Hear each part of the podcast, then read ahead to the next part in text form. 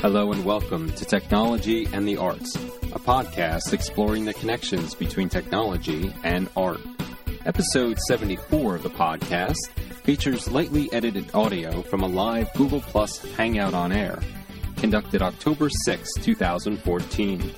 In this installment, we focus on the global gallery, how technology has allowed artists in nearly all genres to easily share their works with an international audience. All of that and more is just ahead on Technology and the Arts for Wednesday, October 15th, 2014. Now, here are your hosts, Brian Kelly and John LeMasney.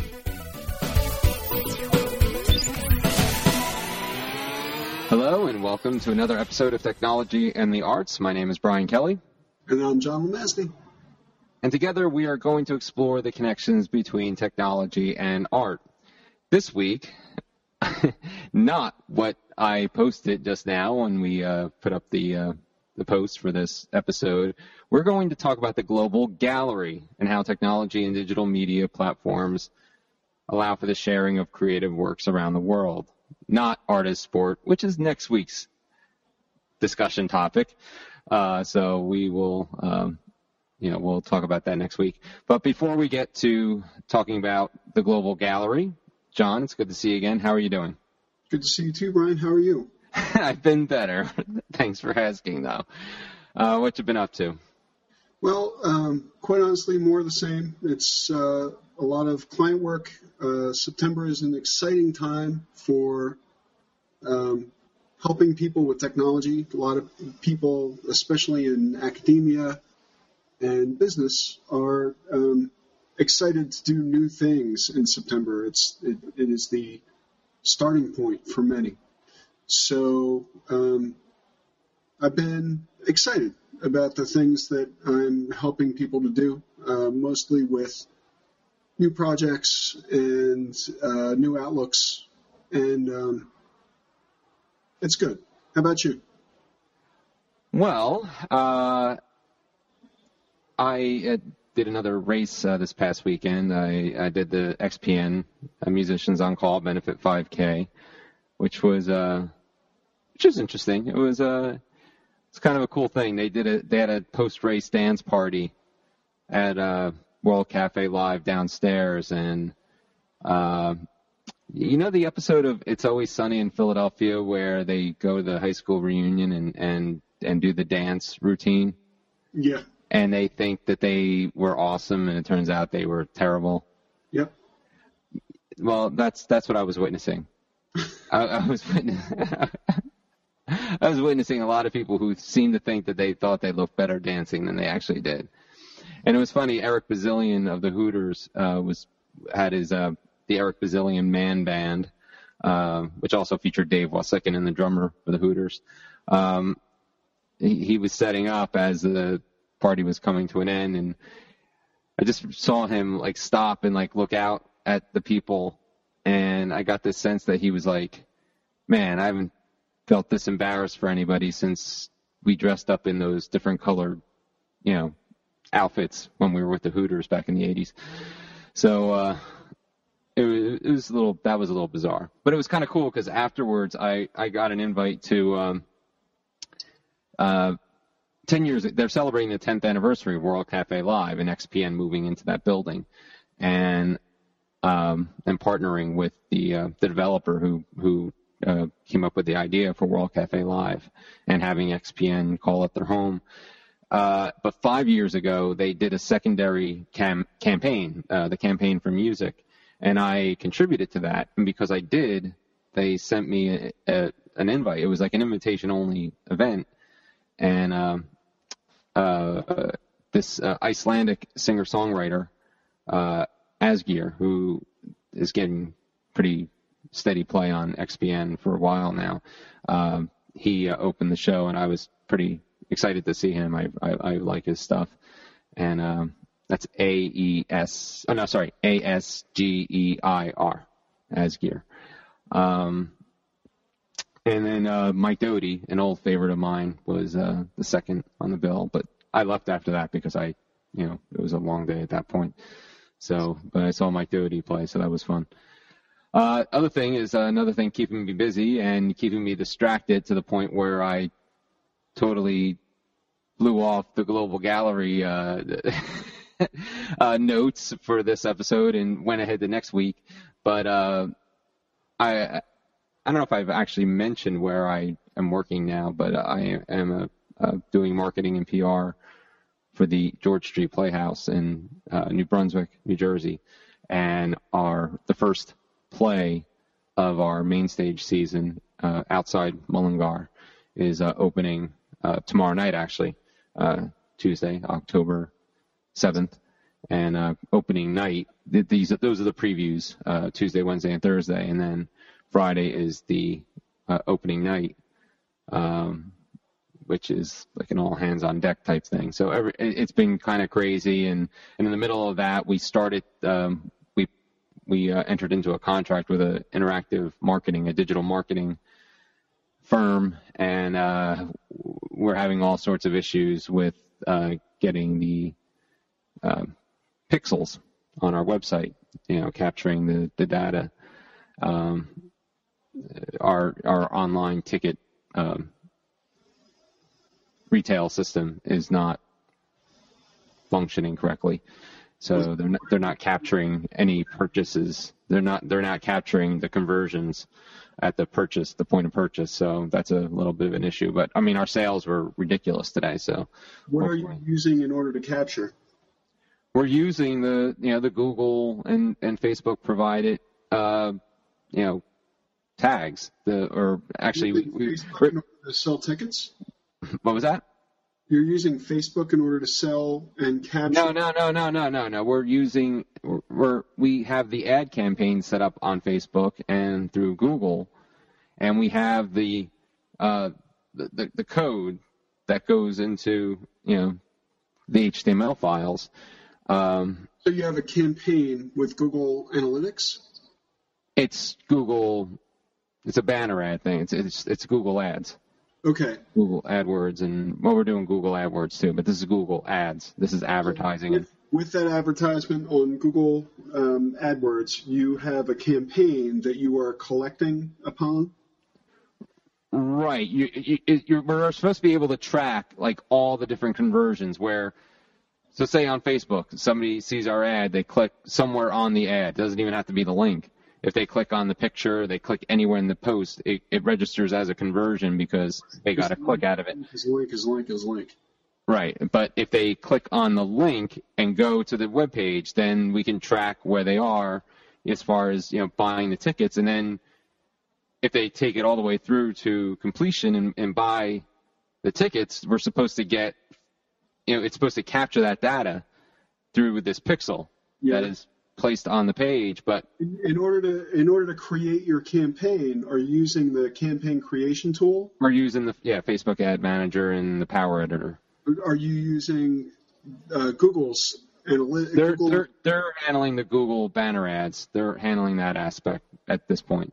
who is? the company that we're working with. Okay. And you're not getting the results that you expect? They're not getting the data. They can't they can't tell how many people are actually buying tickets from the ads. Because at that point it drops off. Our regular website has it all on there, but our ticketing website is something different and I personally put the code on there and put the pages where I was told that is the server, but apparently that's not the case because uh, I can look on those at those files on the server on the on the supposed server web server, and the code is there. But if I go to those same files through a web browser, the source code does not show it. So those are obviously different files. You So I don't know I don't know where they are, but I have to find out tomorrow because the person who would know uh, was not in today. You and I should have a conversation offline. Probably. Yeah. But you know that was I actually we kind of did. I, I'm, I'm starting. I'm hoping to get to that point with them. but anyway, it, things have just been busy and crazy, and sick kid, and there's all sorts of enterovirus lurking around, especially in this area. Um, and you know, it's it's been kind of stressful because you know, a little a little eye irritation, you know, could lead to something very bad very quickly, apparently. And uh, we've been kind of freaking out about that. So yeah, not not much sleep going on these days here.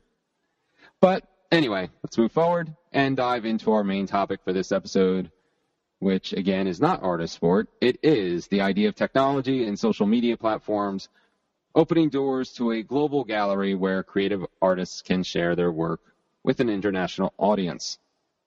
John, you want to start out, especially since I don't really have anything right now?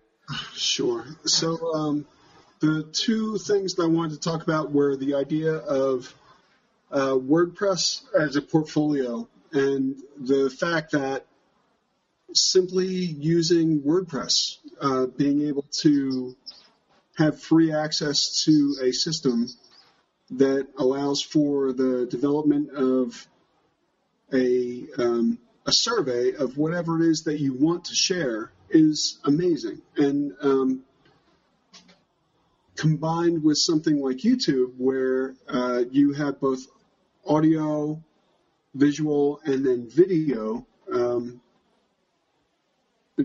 combined with WordPress, where you can collect it all and share it all, is kind of an exciting idea. Um, I I'm excited about this time in particular because we have the ability to have a global gallery very, very easily. Even if you were just to use something like Tumblr, uh, that would be enough to have that global gallery. But with a tool as powerful as WordPress, especially combined with something like YouTube, you uh, really run into a situation where you are as powerful as anybody was 15, 20 years ago with a full blown um, television station. It's it's amazing how much power we have.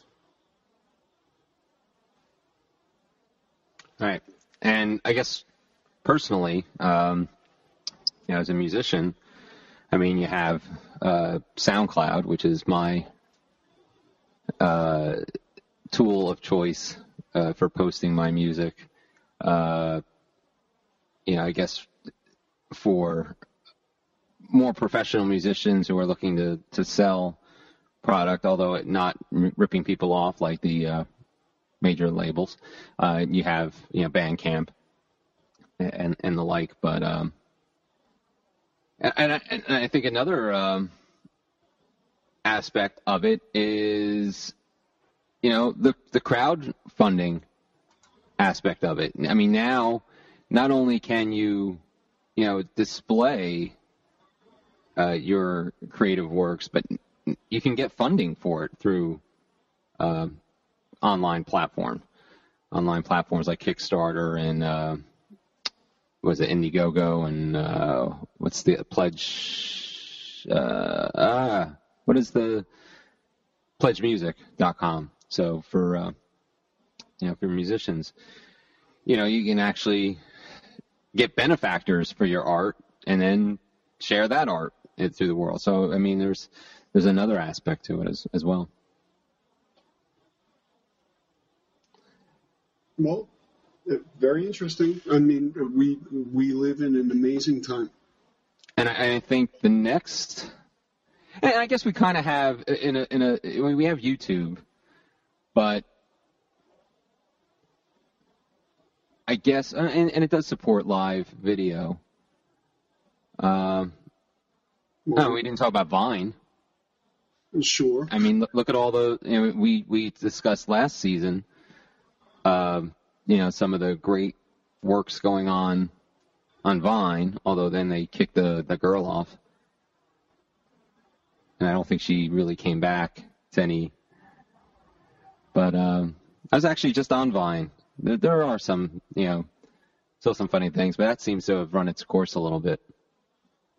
It it is a particular um, play in social media. Like we we I don't know if we've ever talked about it, but the the idea of Vine is it makes sense in the context of Twitter, right? It's the compact way that you can present information. It's it's about truncation, and um, in the same way that you can have a two-hour video on YouTube, you can have a you know however many second video on Vine. It's the limitation that is the excitement of that. You're you're not going to be stuck watching a two-hour video on Vine, and you're just not. All right. Let, let's try to extend, extend this a little more. You know, we when we when we put these things out, it seemed like we had so much to talk about. But um, so let's let's try to think abstractly uh, of of the ramifications of the global gallery. Um, when was, as an artist, when was the first time you became aware of the power that that the internet and social media especially um, allowed people to you know have a global reach with their with their art well um, i guess it was the first time i was introduced to the internet. It, it was you know I, I was sitting in front of a computer and i was looking at what other people were putting out and realized that it was this endless channel, you know, where you can speak to whoever you want to about whatever it is that you want to speak about. And um, we had never had that opportunity before. It was uh, Gutenberg's, um, sorry, um, it, it, it was a dream of the forebears who who made printing possible and and it, it was an amazing time and I think that we sort of take it for granted now. Yeah, yeah, and uh, I I also think it's you know I think you have people really stretching the limits. Um, I mean, not that they didn't before, but I mean, there's. I, I think now you're being exposed a, a lot more easily um, to other cultures and other, you know, other countries and, and what they're doing, and I, I think you see a, lot more uh, cross cultural stuff going on and you know experimental.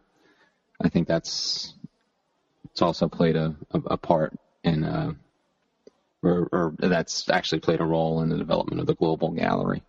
I I think too that we have not yet um, gotten past the novelty of it. I I think that we are we've been introduced to the idea, we've been given a platform, but I don't think that we understand it to the degree that we need to in order to build on top of it. It's almost like being shown a hammer and saying, well, obviously I can use this to smash this rock.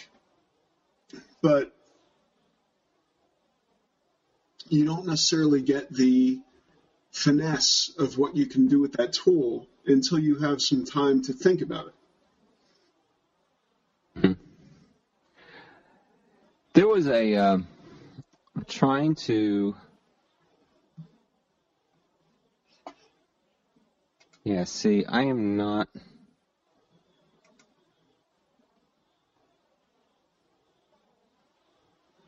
Let's let's see if I can uh, find out what this is all about. Uh, uh there's there's something that, that struck me. We're talking about the global gallery and and the, the, the you know the curation of of galleries, and um, and XPN, okay, let me. This is actually something new that they're do, doing. Uh, it's a it's a marketing campaign. It's the first ever marketing campaign that they're doing, and it's called Vinyl at Heart. They've partnered with some uh, company, and they are just starting to get it going. Um, and they were talking about it at the uh, 5K, the and the uh, 10th anniversary concert. I, I attended, and there it's a to raise awareness uh, to attract new listeners. They're they're kind of like uh, at 28,000 uh, members, and they're something somewhere around there, and they're they're trying to get to 30,000 um, by uh, in the next year or two, and the Vinyl at Heart campaign is kind of uh, taking aim at uh, Pandora and Spotify and trying to take back the, the you know, you know te- like I say in this press release, technology is a wonderful thing, but it can come at a cost. And um, it, there's a downside of technology where you know the art from albums is getting lost. Um, so they're trying to kind of fill that void and kind of bring back that art. I mean, it's kind of not on topic, but it's you know it's uh it's kind of interesting that they're trying to save one art form through technology, which has kind of gotten rid of that art form. But um, all right, I'm trying to think of some other things here. well, um, I I think that we have a great opportunity with the internet as it is to uh, have this global gallery opportunity. I I think that if we take the opportunity that we always had um, for having a local gallery and expand it to invite anybody who has an opinion on uh, creativity to comment, then all of a sudden we, we start to make use of this larger sense of the stage. You know, if uh, we, we have an opportunity to invite comment, we have an opportunity to get feedback, and it's whether or not we decide to make use of it. Right. And, you know, uh, I'm thinking to our Google Plus uh, uh, friends. Uh, there's that environmentally friendly artists uh, page. Uh, you know, and, and that's something else that, that that brings to it. Now, I mean, instead of jetting off to shows, I mean, you can, although that's not going to really stop, but you know, now you can put your stuff up online and you still can get your presence known. So you can use it to reduce your your personal carbon footprint. I mean, in the grand scheme of things, it's not gonna it's not gonna you know probably do much, but every little bit helps. So I I think too that um, while we we are talking about sort of traditional artistic endeavors, right, painting, sculpture. Um, mm-hmm. I think that by the expansion of the medium by digital means, that the creative work becomes infinite. It, it becomes not limited to a two dimensional format or even a three dimensional format, but um, we expand our minds to understand that there's a fourth dimension, right? The fourth dimension mm-hmm. is time. And uh, the idea that we are unlimited in the way that we present creative work uh, in the internet, whereas before we were really very limited to a room or a, a series of rooms.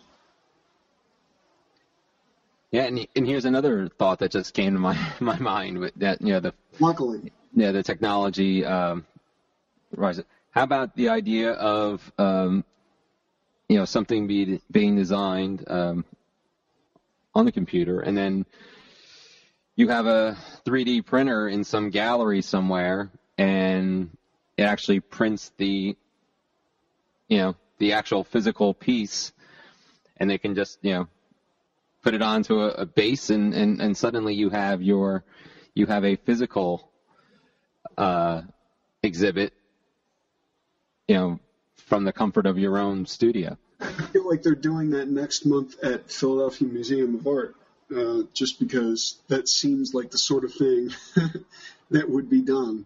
Yeah. You know, exit through the gift shop and get your piece of work made. Yeah, yeah.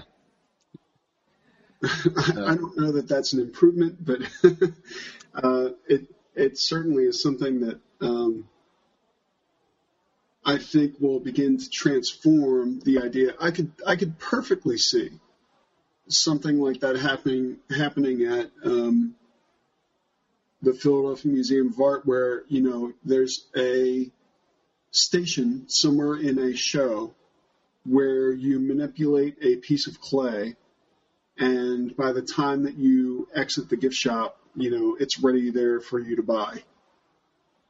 right. But I feel like also that's a fairly limited way of thinking about how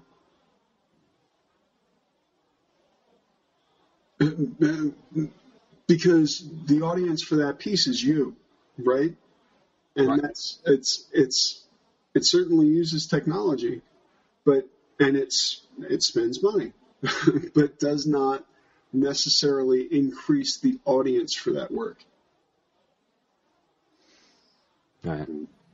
Whereas, you know, if there were, if the three dimensional model for that piece is being recorded, uh, that could very easily be shared online, sort of like, you know, what's being made at the Philadelphia Museum right now.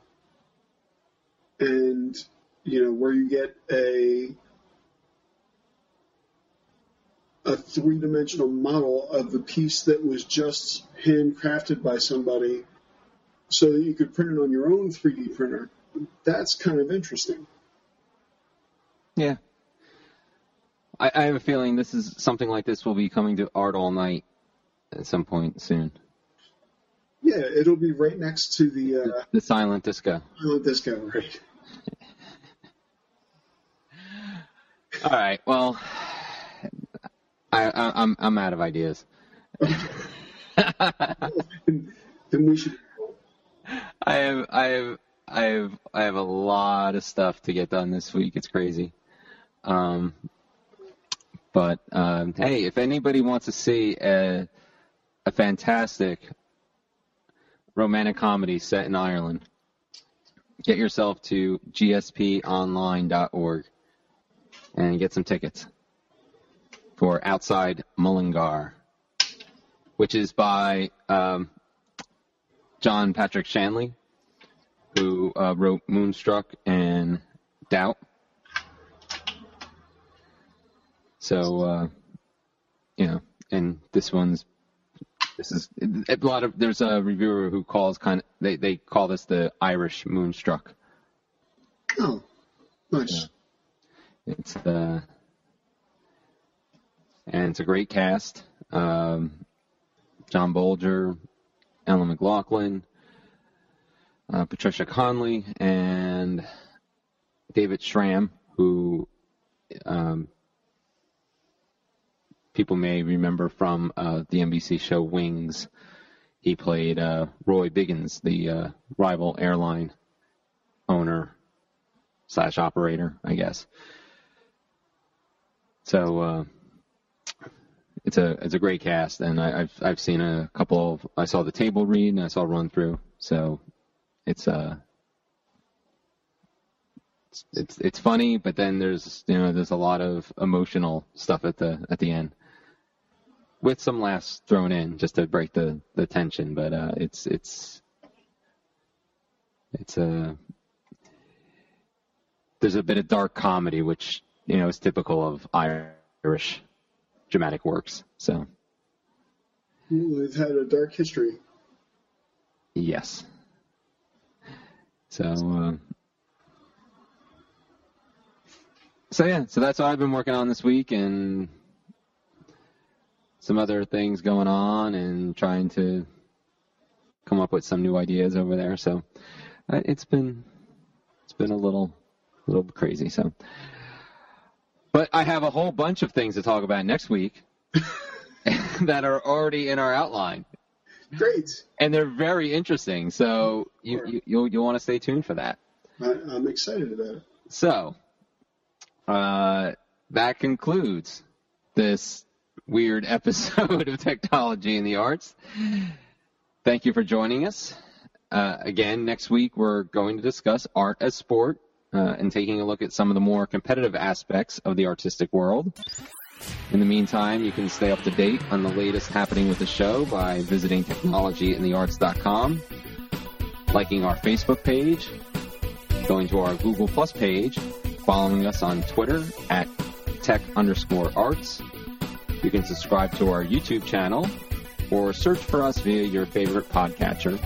We suggest iTunes, Pocket Cast, or Stitcher, and I'm hoping to get last week's podcast and this week's podcast up on by Friday morning.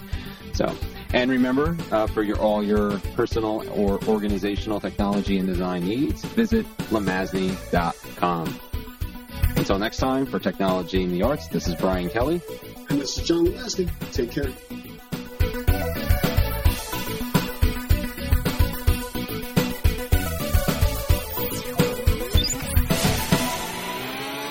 The thoughts and views expressed by the hosts of Technology and the Arts do not necessarily represent those of guests of the program. Conversely, the thoughts and views expressed by guests of Technology and the Arts do not necessarily represent those of the hosts.